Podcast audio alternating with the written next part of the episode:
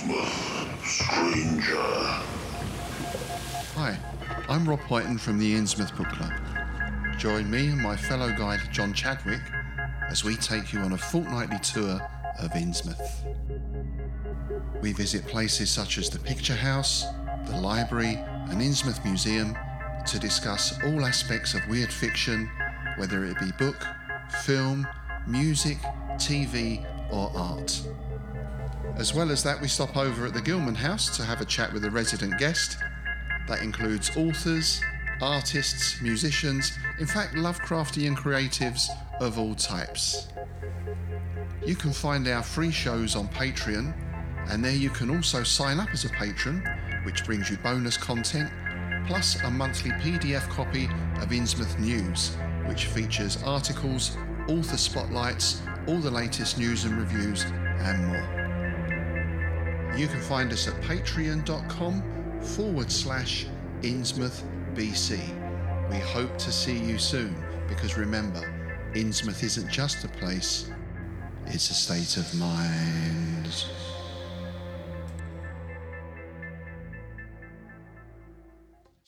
You're listening to KZOM, Oleander Public Radio.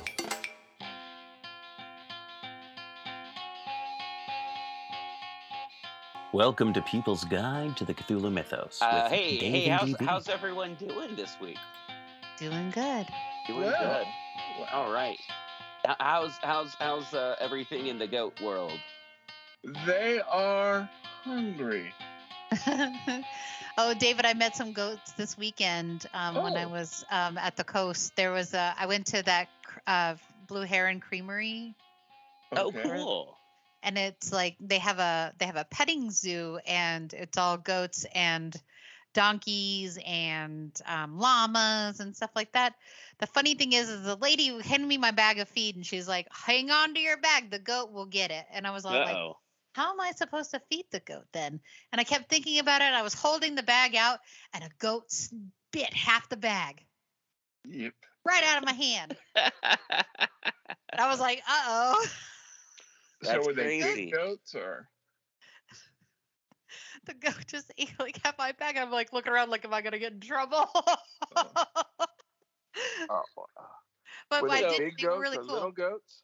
No, they were big. Like one of them had giant horns. I put it on my Instagram because he's like he's like doing this like head wobble, like trying to hypnotize me like a snake, like give me some more treats. That's fun.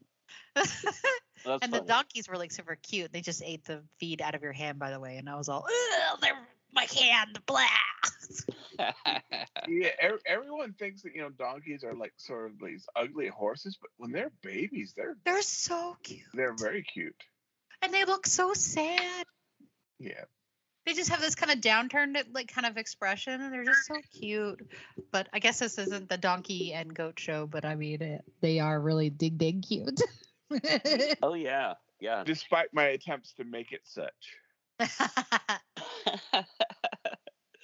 yeah, no, I've I've just been working on projects, printing things. Uh, currently trying to print a face hugger. Uh, printed a couple claws from uh, Skyrim. And Wait, is it a uh, life size face hugger? Like, like you could pop it on your your noggin? Uh, it's it's. I want to say it's three fourths scale. All right, all But right. it's Because you have a flexible. little noggin. Right. Hey, kitty cat. It's gonna have little little little flexible uh legs and a flexible creepy. tail. So yeah. That's creepy. I love it. oh yeah, yeah, and I'm printing it in glow in the dark plastic. Well, yeah, that you mean you just have to. I mean, that Yeah. to me says like it will stand out in the darkness more and be kind of you can reenact the scene, be like, "Game over, man." Definitely, definitely. Yeah. So yeah, and uh, of course I, I am using my Kobra Go printer and uh, any cubic plastic, uh, not the glow in the dark stuff, but all my other plastics, Anycubic. And go to the show notes, get that stuff. And speaking of things that shine like glow in the dark plastic, shining trapezohedron is our first topic for today. So cool. Yes. Yeah. Yeah, shining trapezohedron. Dave, what's a tra- trapezohedron? A thing that shines. Oh man, you're you're you're not our you're not our math guy. I forget. We don't have no, I'm guy. not. Um, I don't know how many sides a trapezoid he didn't has. Well, um, a trapezohedron uh, has traps. I don't know. Let me just check that out real quick. A trapezohedron is uh I, I don't even know if a trapezohedron is a real thing or if Lovecraft made that up. Oh no, it- it's a thing, but it's Yeah, I was gonna say. thing. Okay, it's a geometric uh, tetrahedron with six vertices, eight edges, and four degenerate kite faces. Ooh. Yeah. So vaguely, we're talking ten-sided dice. Yeah, yeah, yeah. It's a 10 sided die. yeah. I mean, it kind of looks like. I, I mean, it kind of looks like a ten-sided die, but it's non. Is it? It says it's dual uniform. I don't really understand what pentagonal trapezohedron. Yeah. It- it- it's non-Euclidean. It's- yeah, it's- there you go. I don't know if it's it's supposed to be non-Euclidean, but it is definitely like it, it it's like someone took an 10-sided die and pulled the long pointy parts out further. Hmm. Is is pretty much what it looks like if if I was going to describe it. But you might go mad. and I've always imagined it, and I probably because pictures like from chaos and stuff. I always imagined it crystalline. Yeah, yeah, yeah. Oh yeah. It, it's sort of crystal-like. I was thinking of like you know those um are they called alexandrite those stones that have that one color property and then when you shine them in front of fire they turn like a blood red. Yeah, Is that Yeah. alexandrite? I think uh, so. I think so. I know I, I haven't put Alexandrite in front of fire, but I know it does have some interesting color. Yeah, there's like I gosh, what is the name of that stone? Man, it's gonna come to me. I feel like it's alexandrite, but Emerald like- by day, ruby di- by night. right? Yeah. Yeah. Yeah, yeah, yeah. No, uh, Alexandrite is a very rare color change variety of the uh, mineral uh, chrysoberyl. Uh, chrysoberyl? Chrysoberyl? Anyway, yeah. Yes, That's- alexandrite. It confirmed. Confirmed. But yeah, that's kind of what I always pictured it. Well, I mean, like that's how I just recently pictured it. Let's be Mhm. honest. Yeah, this one, for some reason, I've always imagined it being like black or red, is kind of how it works. But um, I think that's from my own RPGs. But totally. I like the Haunter in the Dark though, I gotta say. Yeah, yeah, no. Uh Haunter in the Dark, really cool. Um the shining uh trapezohedron, it's it's supposed to be something that deals with uh Nyarlathotep, but uh yeah, like used to summon Nyarlathotep and his uh avatar, the Hunter of the Dark. So, so want to know what my big problem has always been with Haunter in the Dark What's, What's that? that? is that I couldn't quite believe that nobody went up and disturbed that church for 40 years or 60 years, however long it was. Oh, I I, I always uh, imagined that there was some sort of like spell cast on it. Like Cool. I imagined something kind of like in the shadow, the movie, how like there was that whole building that you couldn't see that the rest of Providence or Boston or I can't remember where does uh Haunter in the Dark take place? I think Providence, I believe. Providence. Okay. So, like, part of my brain is like, what if Nyarlathotep has some sort of hypnosis or like the the the cult, the church, whoever, uh, whatever it is, there's something in the church, maybe even the shining trapezohedron itself. Well, that that's it. When I was rereading it, thinking it, it it's because of the trapezohedron that Yeah. you know, it puts some sort of reality warp, or it protects the church Yeah. until Robert Blake gets there. Yeah, and it may be because of the fact that he's perched up high enough uh, in his apartment. It may be because of the fact that he has something different going on with his head, or it may be the fact that the shining trapezohedron is calling to him specifically that I think he can see it. yeah, That's it. that's kind of what I was thinking too. Like it was something that maybe like optically people weren't able to see unless they were drawn or lured to it. Yeah. I mean, that's the impression I get. I, I gotta say, this is a great story. Oh It's yeah, like it's a a fun lot of story. fun. I love it. Really, it's okay. So again, it's it's kind of one of those those Lovecraft stories that are, I'm like, I love the pace of this story, and I of course listened to it as like um the audio drama done by the Dark Adventure Theater Association. Oh, cool. Yeah. And so one. it was so chilling and fun and you know what i realized something suddenly um the movie in the mouth of madness Yeah. definitely definitely pulls from this Oh yeah. Yeah. Oh, because there's that that part where um what is it Sutter Cane lives inside of the black church that um the children were lured to lured to and then Mhm. would kill anybody else like strike them with lightning as they got closer come on Yeah. definitely i mean that was like a direct i was all this is this Yep. Yes. I mean, So almost felt like word for word for word almost i mean except for like the fact that they're a church of um starry wisdom based on like um they didn't have that the character um Sutter Cane didn't have like a a, a cult Yeah. of his Yeah. No. No. But yeah, no, definitely. I so can see. it's not the only story that it appears in. yeah So in the end, we are told that that only one line that Doctor yes throws it in the water. hmm hmm But you so so just I'm sure we got it. So Robert Blake here is Robert Bloch. Yeah. Lovecraft dedicated this one of the few, if not only stories he dedicated to someone was Robert Bloch. Because Bloch had killed Lovecraft off on a previous story. So it was suggested that Lovecraft kill Bloch off. And so he created Robert Blake. And at Oh. the end, Ambrose Dexter, well, Dr. Dexter in this one, throws the trapezohedron or whatever into the lake. Mhm. 30 years later, Bloch writes the um, Shadow from the Steeple, Ooh. where we that's right. find out that Dexter was possessed by Nyarlathotep and he goes back and gets it. Hmm And this is where I think I sort of kind of link. This is not just a random thing. This is a long con plan by Nyarlathotep to end the world.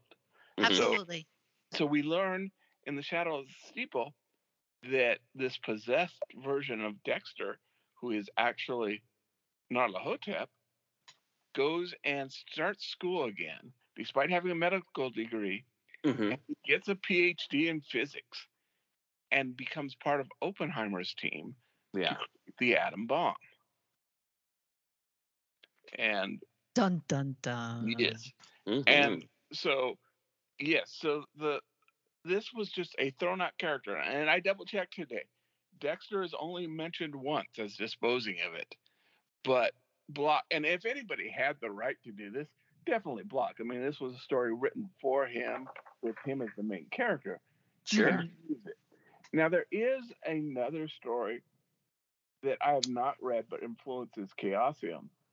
Uh, I think Oh. Dexter, yeah where where Dexter then steals the Necronomicon, and because his attempts to cause nuclear war haven't uh, come to fi- finition, um, and he's killed by MI5 Okay. in an island. I thought you were talking about the um starry the cult of starry wisdom in the um by um uh George R. R. Martin because he has like uh his care he has the that cult in his story the songs of fire are nice, blah, blah, blah, blah, like Mhm, stuff mhm, mhm. um what is it a song of ice and fire I okay think you're right. there we go Read AS but they drowned God too. what's that Isn't it the drowned God in that? I think so I think Yeah. so Yeah, but I like just thought it was cool that that was a because you were saying another writer was influenced, and I was like, oh yeah, George, R. R. Martin. yeah, yeah, like the Lovejoys and like the Drowned God are like totally a thing, I guess. yeah, yeah. from what I understand. I haven't read it. I've seen some of the TV shows, but didn't pay a ton of attention to it. but- Uh, no, man, I didn't read the books either. I, I just remember reading excerpts about it, and then um, because I was kind of getting down this like rabbit hole of like the Church of Starry Wisdom, and then I was like, oh, what is that movie Starry Eyes? Is that based on the Church of Starry Wisdom as well? Well, no, that's just some other crazy Yeah. horror film that was awesome. But yeah, no, no, it was it was cool. Yeah, yeah, yeah. No, and uh, there's some Nephren-Ka stuff in the story. Uh, there's there's uh like there's there's uh stories about how the Shining Trapezohedron is like something that was created on Yuggoth. I, I'm trying to say I think this is uh Call of Cthulhu the RPG. But it was created Ah. on Yuggoth and brought to the earth by the old ones. Uh I believe that comes out of Mask of Narlahotep. Or Nyarlathotep. Okay. Okay. And uh, the Elder Things had it, and then the Serpent Men of Valusia had it, and then the Wow. First humans of Lemuria, later Atlantis, and then ancient Egypt, specifically Nephren-Ka. Um, and as as as we all know, uh, in Call of Cthulhu, Nephren-Ka was the pharaoh who worshipped Nyarlathotep. Yes. Um, and then yeah, yeah, uh, then it ends up in a uh, a church that used to be the uh, the the headquarters for the uh, Starry Wisdom, and uh, then Blake finds it, and then Dexter finds it, and then he Yeah. throws it into the uh, the the uh, Nagasha uh, the uh, The water. Narragansett Bay. yes. And then he goes back and gets it. Yep. I like how often this is a repeating um, concept in a lot of um, these kinds of stories is that the the some I don't, I don't know how to explain it other than like you're you're fated to repeating a mistake like being possessed by a stone or being possessed by a book if you touch it or being possessed by you know in general like it seems to that seems to be like a, a control like loss that's Yeah. a theme in uh in lovecraft's work Ab- absolutely. Definitely, definitely. i just think that it's that what well a lot of these characters are very um how to put like they're kind of like alpha male characters a little bit and then they um lose their strength they like kind of get knocked down to zero hit points you know what i yeah. mean I don't know. It's just I just find it really interesting that there's um, and I'm always drawn to the the particular these particular stories by Lovecraft, like this one and the one of the museum um, story. That I really like those escape like stories, like we're we're trying to get away from a thing and it's chasing behind us. It's almost Yeah. there. Ah, you know, I love I love those kind of vibe stories.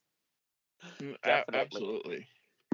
And I feel like when Ambrose Bierce apes Lovecraft, it's more like I'm writing in my journal as the thing's about to attack me. Ah, I'm being eaten. Right, right. The thing is at the door. And it's like like Lovecraft is like I put the gun to my head as the opium courses through my veins, and I ready the bullet for myself. You know, and I can see it in the window. I I love that. I love that. And I feel like Oh. that is something like charmingly Lovecraft as Oh yeah, yeah. as AF as they as the kids say. Oh certainly. Oh, I don't even think the kids say that anymore. Oh but dang. but yeah, yeah, no, no. Uh, uh, it's it's it's not quite that in this this story, but I do like how there is a bit of a journal aspect to this, hmm and it, Yes. it it's playing homage to uh, Robert Bloch's uh, writing style at the time, which was very kind of like journal entry, kind of like this is a thing that totally happened to me today, everyone. Uh, and also like this is a thing that totally happened to me, everyone. Robert Blake's writing style at the time was very kind of like journalistic, but also Mhm. like horrific. Like if you go with like a journal found in the woods, it's about a 15 year old who's part of a cult, or You, you, you mean fa- uh, journal found in an abandoned house? yes, what did I say? Uh, found in the woods. Oh yeah, Yeah. close enough. Li- li- li- li- little house in the journal in the swamp or the who knows. Anyway, it's it's a great story. It's an amazing story, and uh, I I I feel like Lovecraft and Bloch really kind of like sharpened each other when it came to this kind of stuff. And uh, Lovecraft loved what Bloch wrote, and Bloch loved what Lovecraft wrote and carried that with him for I, I- I'd say the rest of his career as a writer. Uh, oh, ab- absolutely. And you're you're absolutely right. Um, and it's Notebook found in a deserted house, Thank you, thank you. uh, which is probably first of all, you got to believe that this 12, 13, 14 year old kid can write so well. Yeah, But Yeah. it probably is the best of the Lovecraftian circle, non-Lovecraftian stories. And Mhm. and I include Robert E. Howard's writing in that. yeah, yeah. No, I Mm. I, I include uh, Clark Ashton Smith's writing in that, and Bloch is an amazing writer. He's not as like flowery as as as uh as as Clark Ashton Smith, and he's not as like verbose as as Lovecraft, and certainly not as like smash him in the face as like uh, Howard was. But yeah, Bloch has his own thing, and it's it's it's it's like his inexperience and his youth in the beginning that makes what Bloch writes just so kind of cool and charming. And then as he gets older, it just gets gets a little bit darker and more horrific. And it's always been horrific, but it gets more like realistic horrific. Yeah. And like Bloch's true crime stuff is definitely worth checking out if you ever have a chance. Would you think? Oh, I'm sorry. Go No, ahead. go ahead. not not true crime, but his like um, crime stories and stuff like that. It's it's it's Like- cool stuff. Yours truly, Jack the Ripper. Yeah, yeah, yeah. Is this like a? Is this considered a pulp story? Um, The Haunter in the Dark. I think so. Yeah, yeah, yeah. I mean, just because of like the the vibe it has, I'm just trying to pinpoint like the which Lovecraft stuff I seem to be like kind of drawn towards. I'm like, which one do I like more? Some, when I was younger, I really was like, it's Call of Cthulhu and the Mountains of Madness. You know, I was like, that's the stuff I liked. But I'm like, now it's all like, I'm getting more, um, more. I like some of the the lesser known stories a little bit more, or like I don't know if this one's a lesser known or not. well, I I I mean, it's it's a it's a known story. I Mhm. don't know what's lesser known or not known. I just like know them all and mix the names up, and I'm like, yeah, this is the church one with the uh, Yeah. with the with the stone. which I But always yeah. think is such a cool thing. Like I said earlier, I like I always like the the idea of the the thing that controls, and it's kind of a like a something from out of this world or whatever, yeah. or from the devil. yeah and and the things i think of is did blake ever have a choice? Did blake ever have a choice? Was was blake always destined to show up at this place and end up dying? It's was it was it like blake was attuned to this building and when he showed up he just saw it? Was the building gonna just like spot blake out more than any or the stone gonna like just like hone in on blake? It's like Maybe. was this like an inevitable thing if Blake went to this area? And that's Maybe that's the- something The I'm destiny was that Narthotep wanted um, Blake to get the stone out and the stone to get into Dexter's hands. yeah, yeah, yeah. I mean, we Eh, don't know what the the great one, the old ones were thinking. Yeah. A- a- and I, I think that that's easily inferred from the shadow from the steeple. Mm, okay. I, I, I and, and it's probably been a decade since I've read it, but uh, they're great back-to-back reads, and especially since I think since the Shadow of the Steeple was written like early '50s. Mm. I mean, so nuclear power was a real thing. You know, World War II was over when it was written. Oh, I see. Yeah. Yeah. Very fun. Very cool. Shiny stones. Yeah. Yeah. Hey, hey, everyone. If you're listening to this and you're like crawling around in an old church and you find a shiny stone in the box that's just in a like black room, leave it alone. It's not worth it. Someone left it there for a reason. If you're crawling around somewhere and you, you know, have to break down a firewall to get into somewhere and you find stuff, leave it. If you're like, you know, renovating your house and you find a room and there's stuff in there, leave it alone. It's there Right. for a reason. I mean, I know horror movies, whatever, that stuff's not real, but just for just just for the sake of it, leave it alone. I mean, it you didn't know about it until then. It's not going to hurt you, Un- unless there's like you know stuff that's showing you that it's going to hurt you. then you should consult your clergy or bartender. Um, you know, you live your life how you do. Your, All or, right. or your nearest Lovecraftian. Yes. So uh, I recommend contacting uh, Derek M. Koch, uh, cult detective. So, because I don't take those kind of calls anymore. All right. So that's the shining uh, trapezohedron, unless anyone had anything else to say about it. Mm. I oh, think that we have covered it quite a bit. All right. Dave, do we have a middle section figured out yet? So yes, so okay, this is a question that will be asked in the middle section. Imagine you see a UFO, Okay. and then out of this UFO, aliens come out. What do these aliens look like? And I'm willing to bet if you ask this question and they don't lock you up, eight, nine out of 10 people are going to describe some version of the Greys.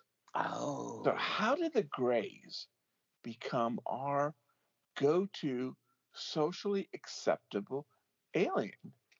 Hmm. And we're going to lead on to this, and maybe next time we'll discuss some other aliens that people said they've seen that don't look like little gray naked people with big black eyes.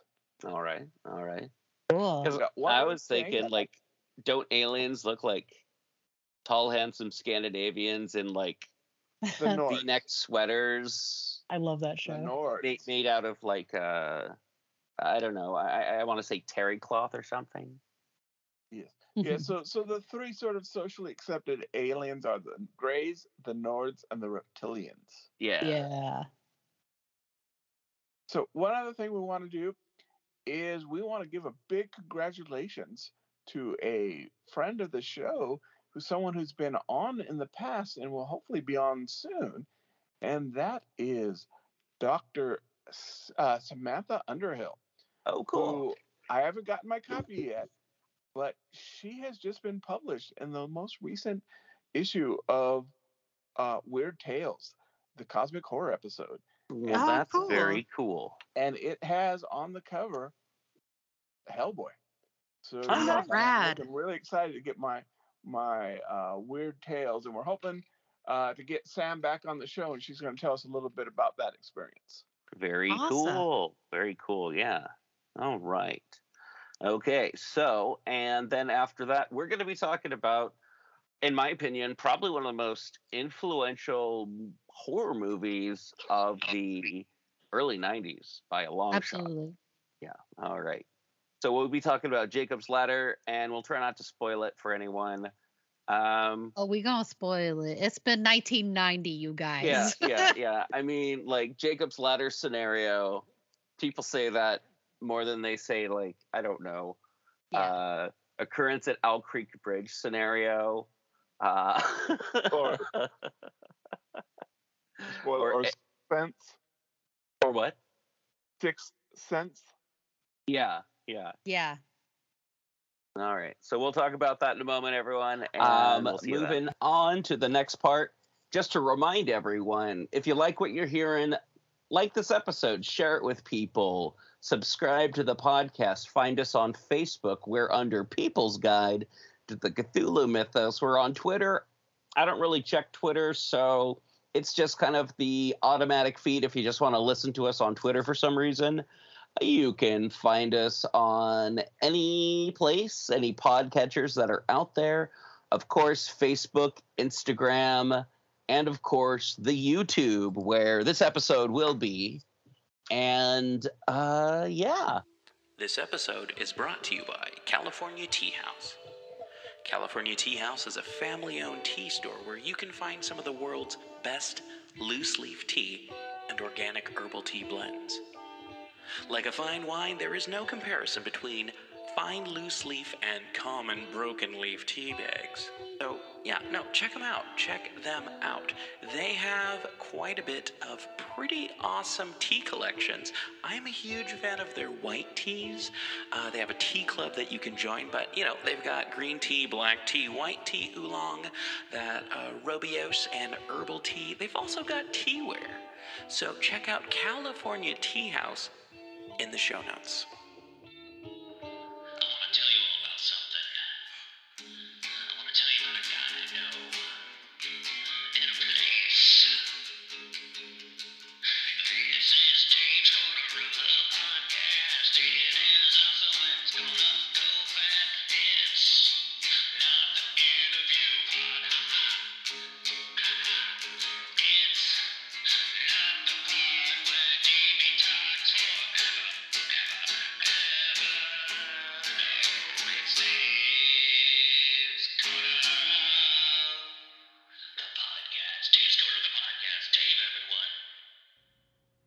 Everybody, it's me, Farmer Dave, and uh, it's just you and me, and we're gonna talk a little bit of things. So uh, I figured, why don't we just maybe why don't you share something with me? Really? Honestly, you like DB and Gretchen more than you like me? That's just harsh. I mean, harsh realms harsh. Nah, it's okay. Everybody likes them more than they like me. Okay, so uh, let me choose the subject. So I want you guys to let's do a thought experiment. I want you guys to think in your mind, imagine you see a UFO, probably disc shaped, maybe a black triangle, uh, but you know, a UFO. Now it lands and alien creatures come out. What do those aliens look like? Unless you're going to quote like Vulcans or describe, you know, Wookiees, more than likely you're going to pick grays. Small to large, usually naked, gray skinned aliens with large black eyes. That is the pop culture icon that is basically burned into our imagination of what aliens look like, whether you believe in them or not pretty much has been since Close Encounters of the Third Kind. When you hear someone is claiming to have seen an alien being, most cases that is what your mind's going to jump to. And to some degree, that is what is socially acceptable. To a small degree, certain amounts of accepted paranormal events are culturally accepted. And I'll give you a couple examples before I jump into aliens. If someone tells you that, you know, they saw a rocking chair move, or they were at their grandmother's funeral, and out of the corner of their eyes they saw their grandmother's spirit, that's okay. That even if you don't believe in the supernatural or a ghost, you don't look at that person as crazy. At the most, you're sympathetic towards them that they are a grieving grieving individual who you know their mind manifests the, the love they still have for the grandparents. You don't think they're crazy. Now somebody comes in and says you know casper the friendly ghost or this full-on demon started talking to him maybe you're going to begin to wonder. Same thing if someone says you know i was feeling bad or i had a minor injury or something bad happened to my family and I prayed and I felt better or the situation got better, more power to them. You could be an atheist and still socially accept that they had an experience, they were in a bad situation, it got better, and they attribute it to prayer. But someone says, I saw God, well, then you begin to wonder. You begin to question. Someone tells you, hey, I saw something in the sky. I didn't recognize it. It didn't look like a plane or a bird. It was something weird. Okay, sure. That happens to me too. If they say they were encountered an alien, then you know maybe you question, especially if you don't believe in aliens. But you begin to, but they describe the alien as this small gray creature with a big head and large black eyes, and at least you know what they're talking about. You accept it as part of the cultural site. But if they describe something that doesn't quite fit into either this gray or reptilian or human looking Nordic creatures, there's some resistance and pushback, even from ufologists. So, we're going to talk a little bit about the high weirdness cases. The aliens which looked different or reported looked different. And we're also going to discuss how most of, if not all of these, were one offs, that they were never really seen again. Does that mean that it wasn't true? Does that damage the reliability of the witness? I don't know. Even from a cultural aspect, I'm not sure. I just know that you don't see, you know, the Flatwood Mon- well, maybe I see Flatwood Monster on people's bumper stickers or or or the Kelly Hopkinsville Goblin in, you know, things like lunchboxes. They did not become the icon that the Greys and to lesser extent the Nords and the reptilians did. So before we go too far, we have to have basically this classic debate that I've had several people who and who discussed with me, and they've been extremely passionate one side or the other. And this is would aliens look like you and me? Now, I mean, not necessarily just like a Homo sapien. I mean, bipedal, uh, eyes, ears, head on the top of their body. And many people are extremely passionate that no, if there was something that was an intelligent life form in other planets, it would not look like us. It would be truly alien. And we see Lovecraft expressing this in his writings, you know, in the 20s and the 30s, where we see creatures like the Elder Thing or uh, the Shoggoth, things that are distinctively not human or humanoid, and that he openly mocks the science fiction tropes of the little green men or uh, aliens that look like humans, only slightly different. In the 80s, the idea that aliens would be truly alien is going to be championed by Carl Sagan. And I know quite a few people that are very passionate on this. But to some extent, the pendulum has swung. And it is the thought that, yes, in weird sort of space situations, such as, you know, the moon of Saturn, Titan, or Mercury, or planets like that in other galaxies or other solar systems, yes, intelligent life could evolve different from us.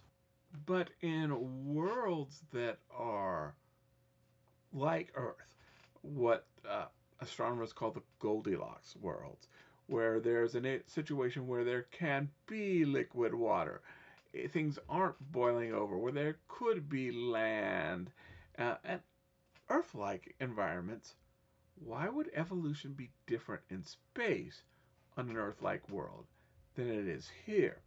Now, we are, can assume what we're talking about intelligent life form that's capable, if it is capable at all, reaching distant planets. That makes them tool users.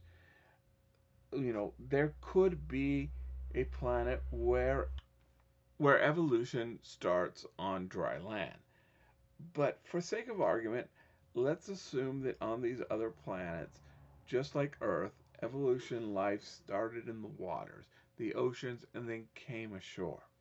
So these creatures that are going to evolve into intelligent tool using and possibly intergalactic traveling creatures are going to more than likely be shaped by predators, just as Homo sapiens were shaped, evolution was shaped by predators. So that gives them an extinct advantage of being able to, you know, be bipedal, to be able to climb on trees to get away from them, to have hands where you could use tools, where you have a head above your body with eyes, with a neck that can turn, look other ways, and, you know, two sets of eyes that would give you, you know, binocular vision. Now, not necessarily like us with hair or size or skin color or scales or texture, but there is a argument that I think is much more accepted than it was, say, when Lovecraft or Sagan were having these debates, that aliens have to be truly alien. Now, I'm not saying that I believe in grays, but I think that it is possible that life form like them evolved on another planet because life forms like you and me evolved on this planet. There is also an adjunct to the ultra terrestrial hypothesis that the true aliens really are these supernatural beings that are so above us as we are above ants, and that they are so above us that it's almost impossible for them to interact with us. So they created a minion, a server race, an intermediary, and that that is what the Greys are. I'm not saying that I particularly believe these sightings, but I do think that it is possible that maybe the answer, and I very few people who I hear this saying in this debate, you know, do aliens, intelligent aliens, are they hominids and like us, or are they truly alien? Well, the answer could legitimately be both, but that maybe there's more argument that they would be more akin to at least looking like us than not looking like us if they are going to be evolved into advanced tool users in a Earth-like environment. I'm looking at you, Klingons and Twi'leks. So, in part two of this, I'm going to go over some very specific cases, interesting cases of aliens that are reported to be real that don't look like the Greys. But I think in part of this preliminary part, we kind of have to discuss the watershed case that is going to bring the Greys into our, you know, cultural consciousness. And the pop culture event first that brought, you know, Greys into their predominance, of course, is Close Encounters of the Third Kind. They had been reported a long time before. They'd been in movies and TV shows a long time before. But the UFO case that's going to make the Greys sort of public knowledge is going to be Betty and Barney Hill. Uh, recently, I was at my local comic book uh, store, and their Dark Horse is now doing a new Project Blue Book comic. And I looked on the cover, and who should I see? I recognize the drawing of an African American in a old car and a, a, white woman behind him, and I go, "Hello, Betty and Barney Hill." So there's a lot, and I've written a lot before on on this case, but real quickly, on September 19th, 1961, Betty and Barney Hill were driving back from a vacation in Niagara Falls and they saw something, or they claimed to have seen something. It started out as a bright light, it then appeared to be a saucer shaped uh, vehicle with small humanoid creatures looking out large, you know, windows at them. And then they were plagued by nightmares. And they went to a psychiatrist who, as part of their therapy, basically regressed them in hypnosis. And they basically told the same story about how they were captured, abducted by these aliens, and then they were taken on their ship. This is going to be written up in a book called Interrupted Journey, which is going to be a relatively smash success. It's going to be made into a movie starring James Earl Jones. Well, made for TV movie, but what the heck? It's James Earl Jones. Now, this is not going to be the first like a gray like alien in pop culture. And in fact, about this time, there's going to be a Outer Limits episode where the aliens were these gray creatures. When confronted about this, Barney said he had not seen the episode, but he had probably seen the aliens in the commercials. Now, though in the movie and in most cases now, these aliens are pretty much your stereotypical what be, we are now known as the Greys. However, there were some differences, which, for lack of a better word, get pruned out of the story, and which is not sort of meshing with what we think of Greys are. And that is that the aliens that uh, they claimed abducted them looked a lot like Greys, but Greys, you know, traditionally do not have a nose. These had very large carrot-like. Well, at least first, when they, when the memories, and again, you can't see that I'm doing air quotes. I mean, I definitely believe something happened to them. I'm not sure that Benny and Barney Hill actually were on on board a, a flying saucer, but when they first had these dreams and memories, uh, the aliens had large noses. In fact, Betty describes it as uh, Jimmy Durante nose. You know, Jimmy Durante was, of course, uh, an early 40s, 50s performer known for such having a, a large nose, uh, as well as hair. And in fact, what is going to be left out of Barney's story quite often is that he felt the aliens wore basically Nazi like uniforms. And remember, Barney Hill is a World War II veteran. So, with something that scares him, would he perceive it as wearing a uniform of people who tried to kill him, people who hate him for the color of his skin? Possibly. But eventually, through hypnosis, we get down more to the description of a traditional gray, um, including pictures, photographs of Betty holding a picture of one of the creatures, you know, in her hand that she drew. So this has kind of been the preliminary part of part one. And part two, then, what about these aliens that don't quite match our stereotypical view of what a alien should look like? And some famous cases about them and possibly why do they seem to be one-offs? Hey everyone, it's me, DB. New sponsor on the show, Glarry. Glarry offers a great price and better quality goods and services for music lovers. Are you looking for good prices, free shipping, 100% quality guarantee? Glarry's got you covered. Guitars, bass guitars, mandolins, They've got saxophones, trumpets, drums. They've got guitar cases, amplifiers, all the stuff that you need without having to break the bank.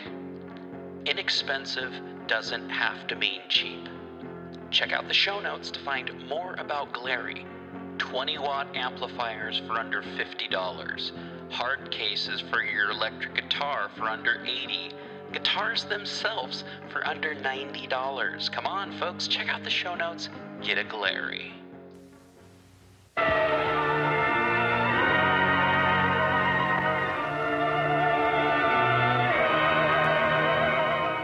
Prepare for a spine tingling, nerve shattering podcast featuring all your favorite monsters. You won't believe your ears when you listen to Monster Kid Radio. Here are your hosts, Derek M. Koch, and his ever rotating stable of guests discuss your favorite classic and sometimes not so classic monster movies. Subscribe to Monster Kid Radio through iTunes or Stitcher, or visit MonsterKidRadio.net before the next weekly episode of Monster Kid Radio. Go through the archives for interviews with Sara Karloff, Victoria Price, and Joel Hodgson. Listen to discussions about movies like Creature from the Black Lagoon, Island of Terror, and King Kong. And don't forget convention coverage from Monster Bash and the HP Lovecraft Film Festival. Classic Monsters, Modern Talk, and the head of Rondo Hatton. Only on Monster Kid Radio.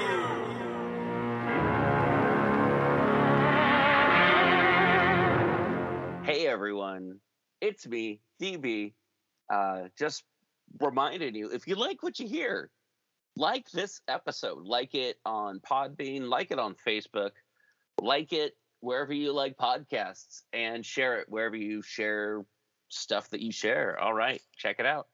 Thank you. You can check us out on Facebook, Instagram, YouTube, and Twitter, but Twitter sucks, so it's just kind of like a repeater. Anyway. This part of the show doesn't have a theme song. This part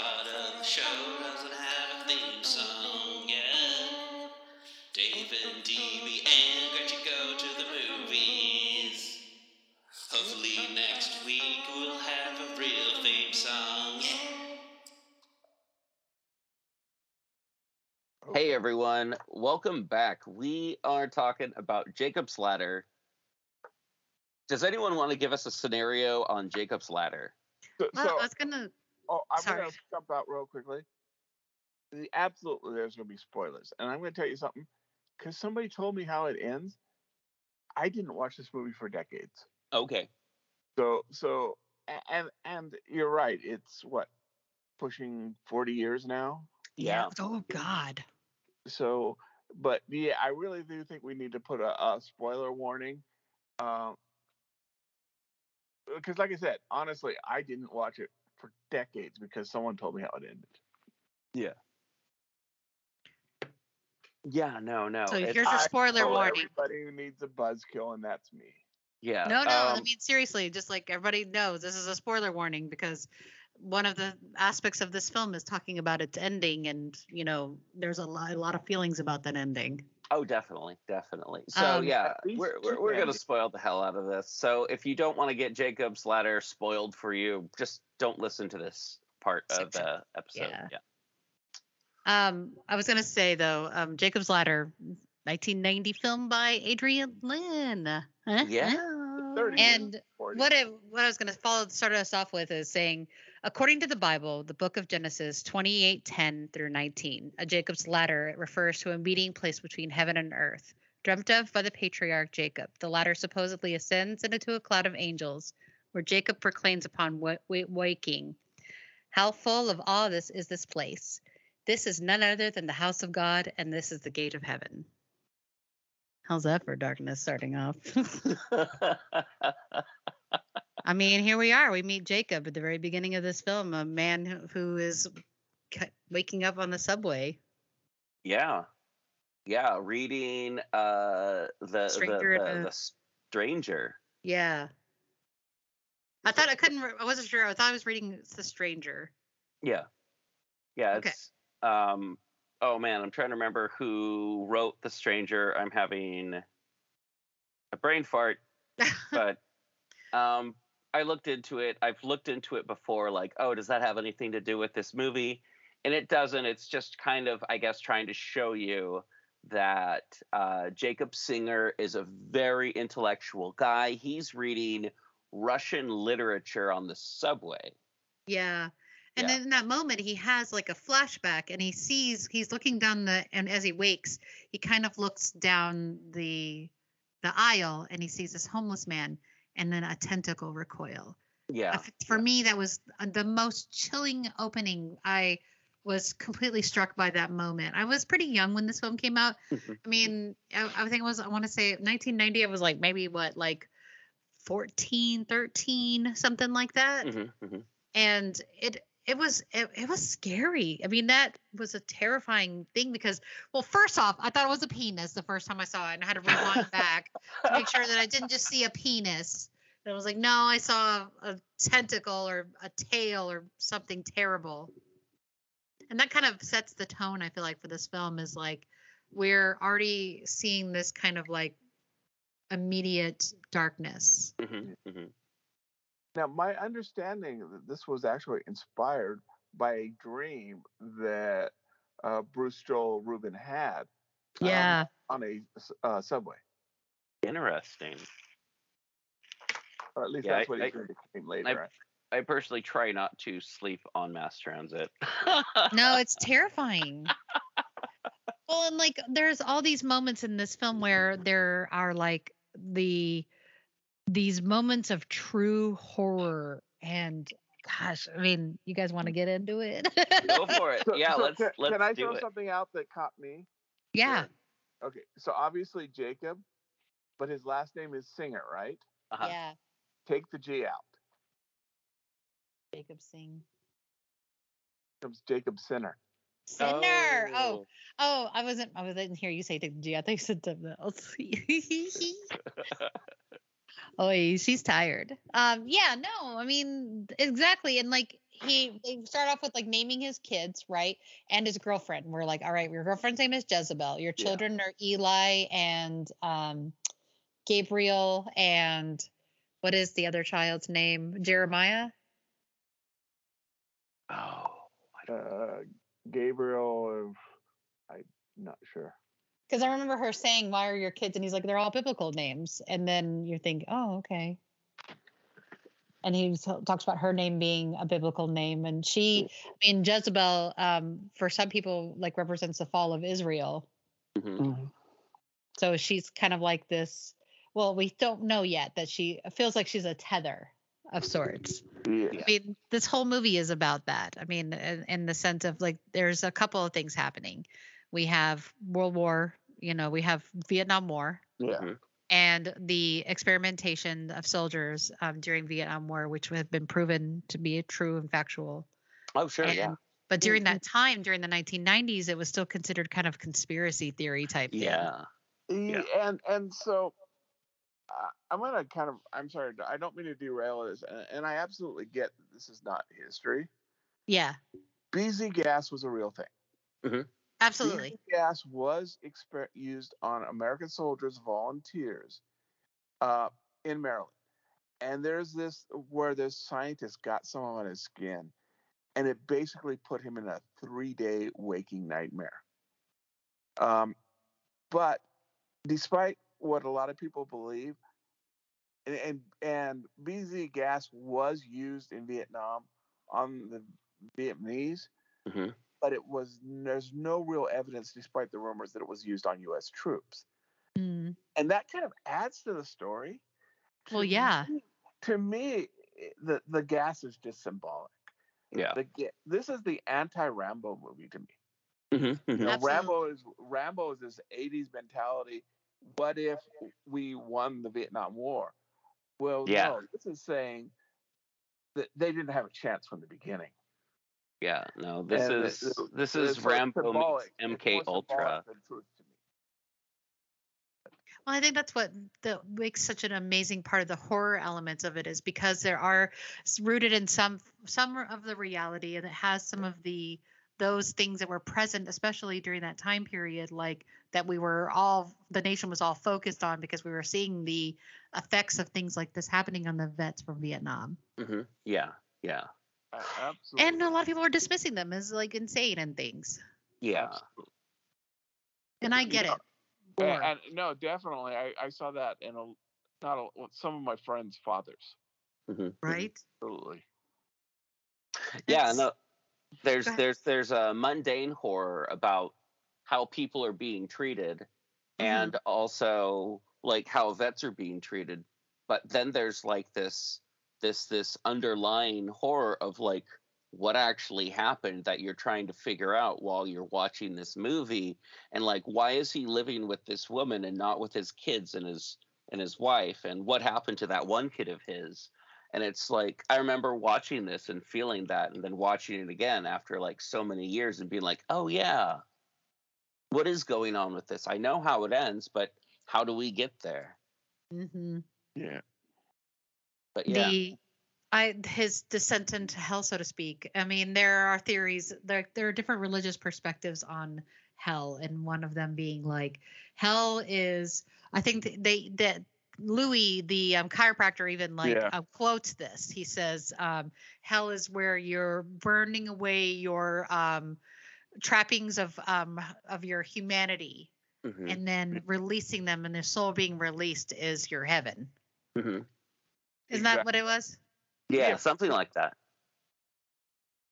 I I also love that actor, by the way. that was Yeah. playing his chiropractor. There were Yeah, so many yeah, great yeah. actors in this movie. Yeah. I was like, Ow. oh my gosh, Eric Yeah. LaSalle's in this. Oh, Ving Rhames is in this. I forgot. yeah A no no it's, really it's- young Lewis Black. Really young Lewis Black. Really young. Like he's a the doctor, right? The Navy doctor or the the Army doctor? Yep. Yeah. A- uh, uncredited Macaulay Culkin. Oh, baby Macaulay Culkin. He was so cute. Oh my gosh, his little sweet face. And he's like, when he's comforting him, I'm like, oh, poor baby. Oh, and Jason Alexander. Yes, Yeah, as lawyer. the mean lawyer. corporate. I mean, what was his character really? The lawyer. Like he was a Lawyer. lawyer. yeah. Yeah, and I remember that the woman who played uh, Jez, she was on a TV show on ABC right around that time called something like "I Married Dora," where a guy had to marry his uh, his maid so that she could get a green card. It lasted like two or three episodes before Oh, it was weird. canned. It was, it wouldn't have, it wouldn't wouldn't have cut the mustard these days. Well, I mean, you know, a lot of stuff back then. mhm. Eh, She was on a lot of TV though. oh yeah. Well, she was had that very like. Did you read? I don't know if you guys read this about this, but like he had um interview. He had like um Madonna had tried out for this role. Like Yeah. Julia Roberts tried out for this role.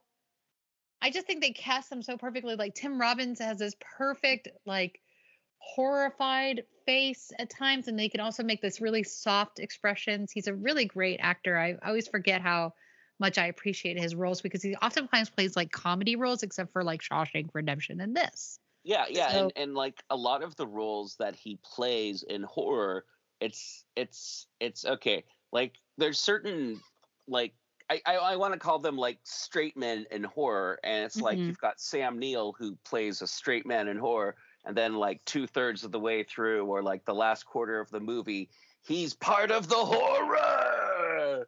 And that's not like Tim Robbins. Tim Robbins is like, hey, I'm this really nice guy who just happens to be in a horror movie and some bad stuff happened to me. It's not my fault. I don't ever want to be a part of it. I just want to be at peace. And it's it's it's not the same kind of like straight guy in a horror movie. It's more kind of like, oh shit, I need to get out of here. I don't I don't I don't want to be a part of this. It's this is this is horror. I just need some help and I need to get out of here. And it's Have you um, seen the movie Pi? yes. This kind of has, doesn't this kind of feel like Pi at times in that sense of like paranormal conspiracy vibe that somebody's going to get you and they're actually trying to get you? Yeah, yeah, Yeah. yeah. I, This I, has I a- know that, but I haven't actually seen Pi. Gotcha. You should Done. see it. it. You would love it. I feel like you would really love it. Um, also the the so many good things about this, like the um how the that you know the the head effect that's happening in it Oh, yeah, yeah. So that I feel like I, if I read properly, this was created by this particular um, director.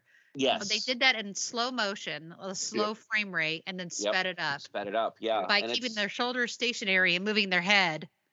Like created that effect, and it's terrifying.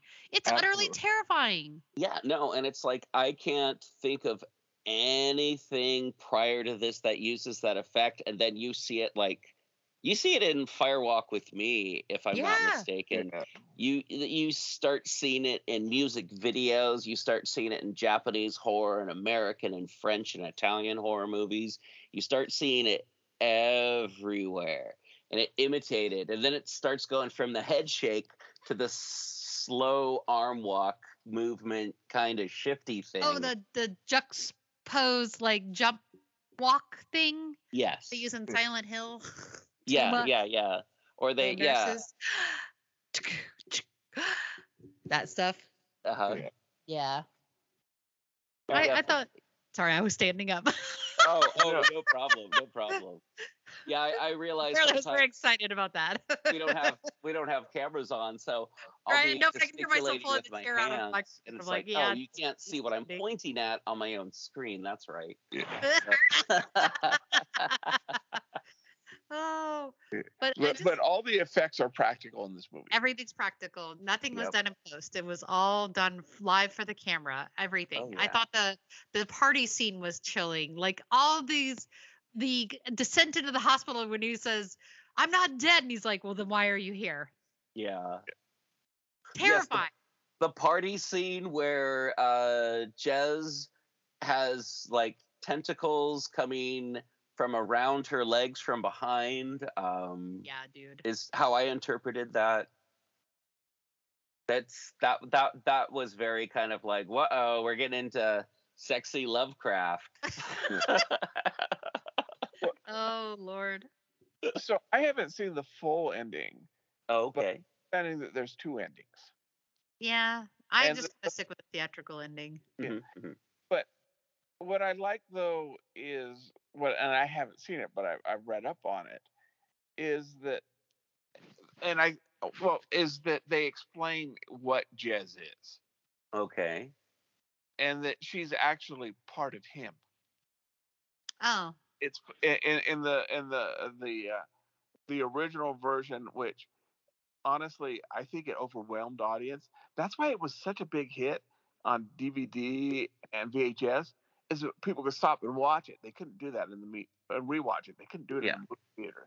But yeah. my understanding of the original ending, where there's a big fight where he has to fight Jez, it's revealed that she's part of him. She's the part of him that's trying to hold on to him stay on Earth. the the fetter, the tether. Exactly. I mean, if you think about it, she represents things like like um his his lust is is Jez like she he's part she's part of like that primal want and his family is that that wanted to stay with the children and the wife and the and then his friends wanting to stay part of the team like there are those those tethers holding his psyche here i mean originally this film was going to be uh, dante's inferno Mhm, Yeah. mhm. Exactly. and so it does still feel like it rings true to that of Dante's Inferno Yeah. because there except for him not having a specific guide other than each person he meets. I mean, I guess you would consider the doctor or the the hippie scientist, yeah, or Paul, not Paul, but uh, uh what's his name? The the character that was the scientist that tells him about the medication and the, about the drug, the ladder.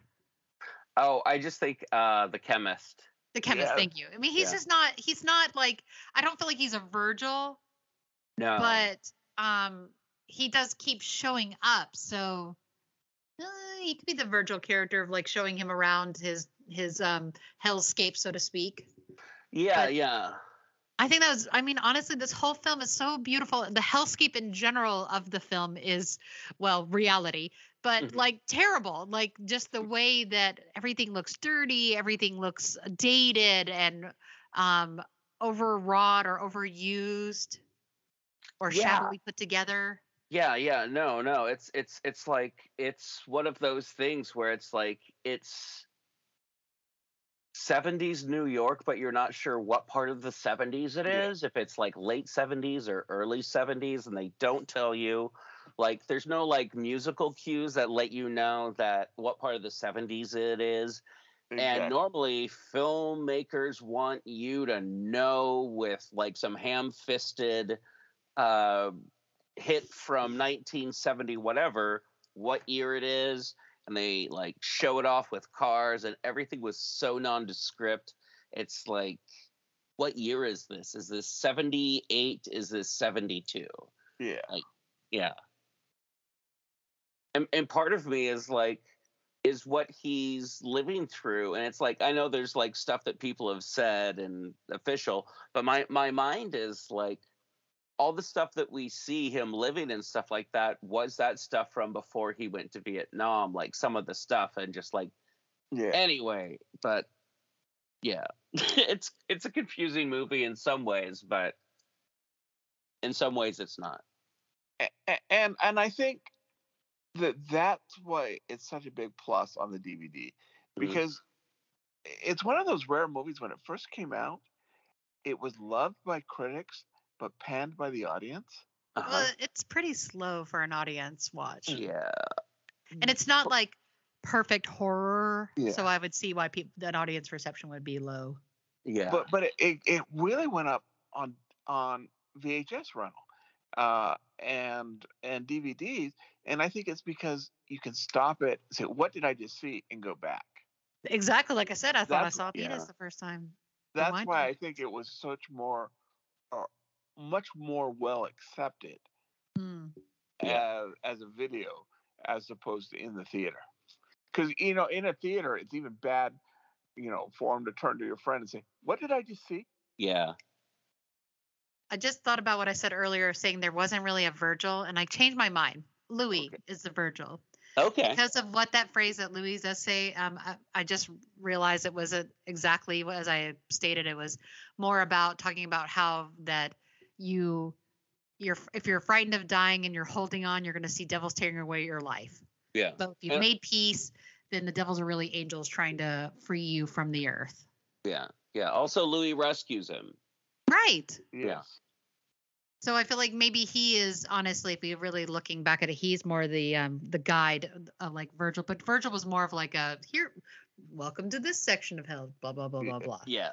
This is the suicide forest, blah blah blah blah.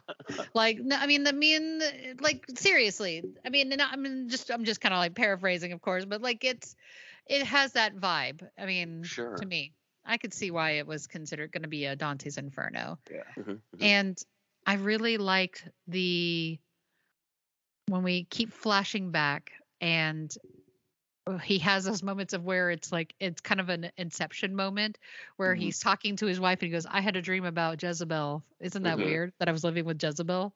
And you're like, Wait, wait, wait. Yeah. Yeah, that's that's like, wait a minute, what's going on here? Is yeah. yeah.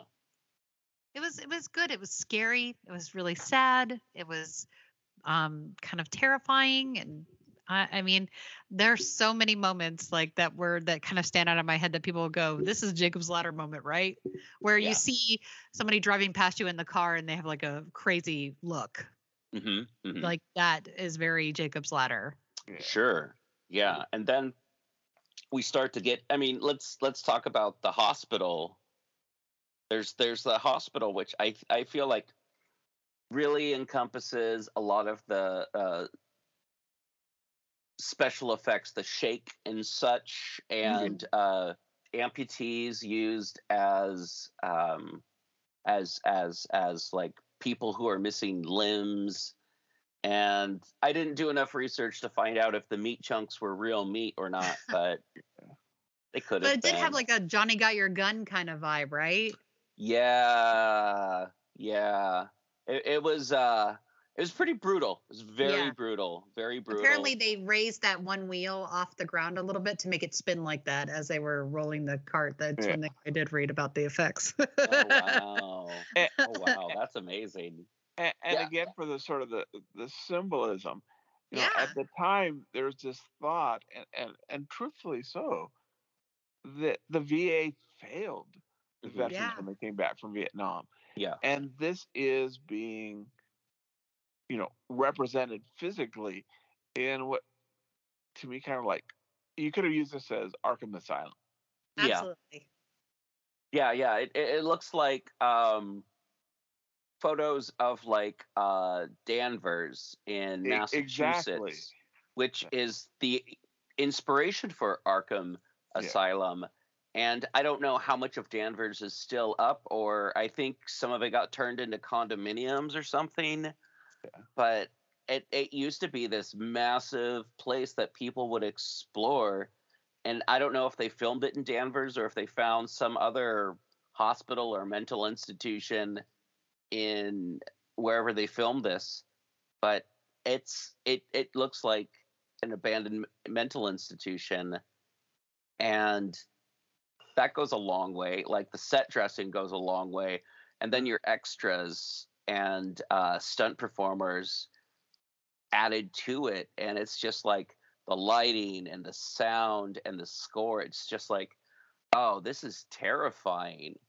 And that's something that a lot of people it's like that particular uh, stretch of the film where it is the hospital so many people have have like dissected that and like made something of their own inspired from it and Mm. i think that's so cool Yeah. like so many japanese horror films with the shake and the slow walk or um the the the, the uh, dilapidated uh, mental institutions in a lot of horror movies from like I want to say early 2000s.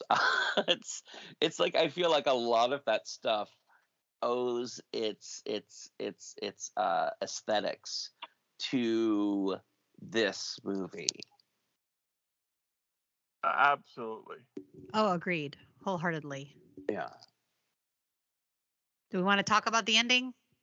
Oh yeah, yeah. Um, Darth Vader is Luke's father. so at the end, we have him walking into his old apartment or his old house Yeah. where he sees his dead son sitting on the um, stairwell listening playing with a toy. And his son is comforting him giving him hugs and telling him it's okay daddy and then says come with me. Now this character's name is gabriel and gabriel's role as an angel is to um, bring people like mystics and things like that into heaven Yeah. right? I, I thought that was interesting that they had him ascending a stairwell with his dad and then the light kind of brightening and then we're cut to 1971 we're in the in the um, infirmary in vietnam and he's being declared dead Yeah. and then they say he tr- fought a tremendous fight to stay alive Yeah. it's kind of sad if you think about it because you're like his last moments in life before that moment with his son was just like completely off the rails and Yeah. terrifying and the fact that he was that able to see that far into his or a, a could a possible future Yeah. like the fever Yeah. scene you think back to that you're like what does that fever scene represent like when he's like being splashed in the cold water and um crying and he's as he's floating in the tub he's tries so hard to stay alive even though everyone throughout the entire movie has been telling him that he's dead he's just not willing to accept it Yeah. yeah.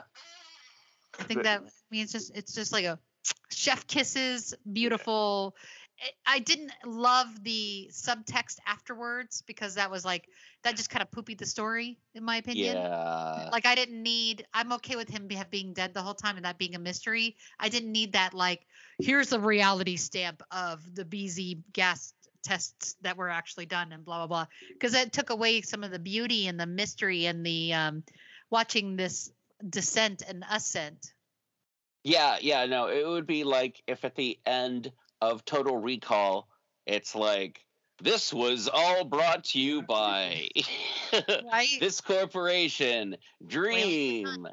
Yeah, And, and Um, I think that maybe, and I don't know why they did that, but I'm thinking maybe they did it to bring, and like I said, historically, I think that's wrong. I know people disagree with me, but I think maybe it was an attempt to bring, you know, attention to the plight of veterans.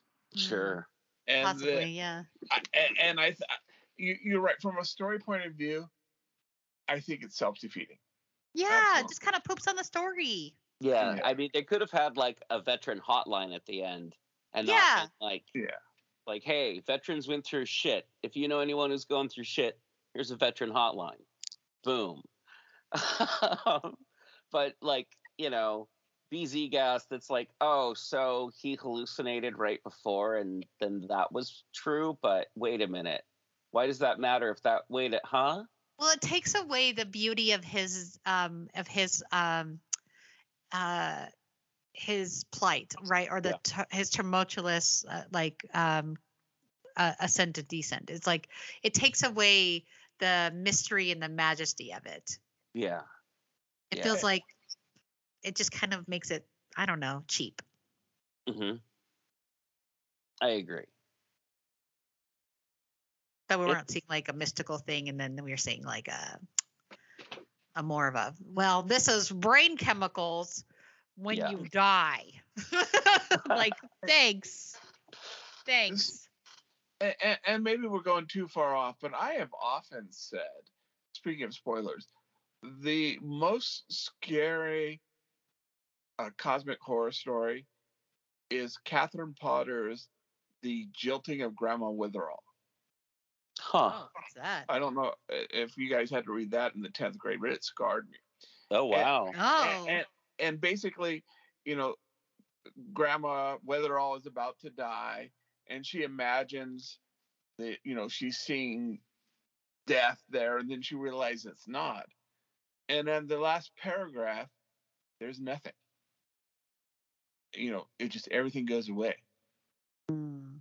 And I, it's almost, and I don't know, but they're trying to put a double whammy there that after all of this, there is no heavenly reward. Yeah. There is no heaven because they implied, well, yeah, he's going to heaven, but maybe this double whammy is, you know, this Nietzschean end existence.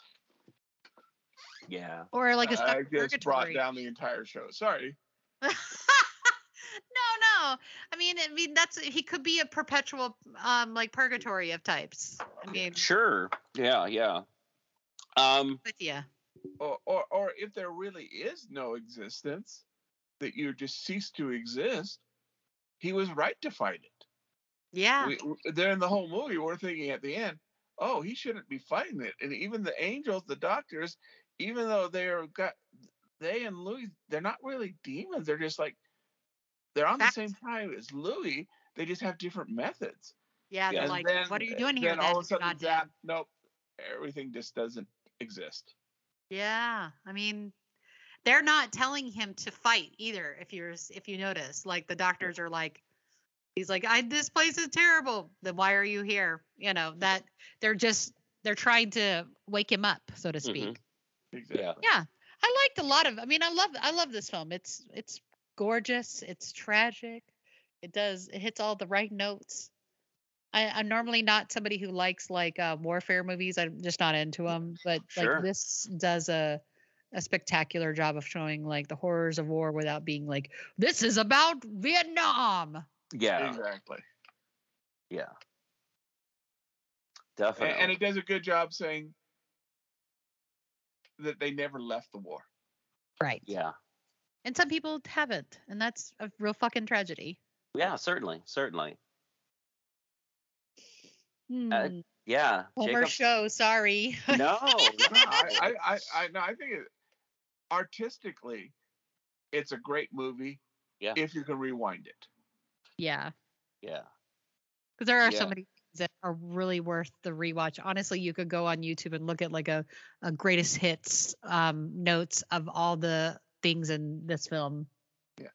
Yeah, no, I I uh, watched it again for the first time in a number of years, and there's stuff that I remembered and stuff that I don't remember catching or understanding when I saw it when I was like 13 or 14.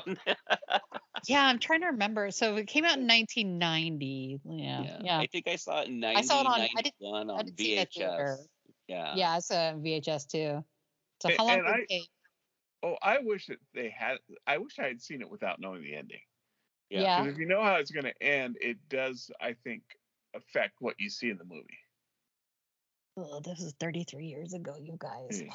Oh, there are millennials that age. yeah i uh, for me it's it's kind of like how i feel about like uh, Twin Peaks. I wasn't able to watch a couple of episodes, and someone said, "Oh yeah," and then like ruined Twin Peaks for me. And it's like I had a VHS waiting at home to watch those episodes as soon as I got home from school, and someone ruined Twin Peaks for me. And then I was like, well, okay, so I know this person killed Laura Palmer, but there's got to be more to it than just this. This Yeah. there's more to it than that.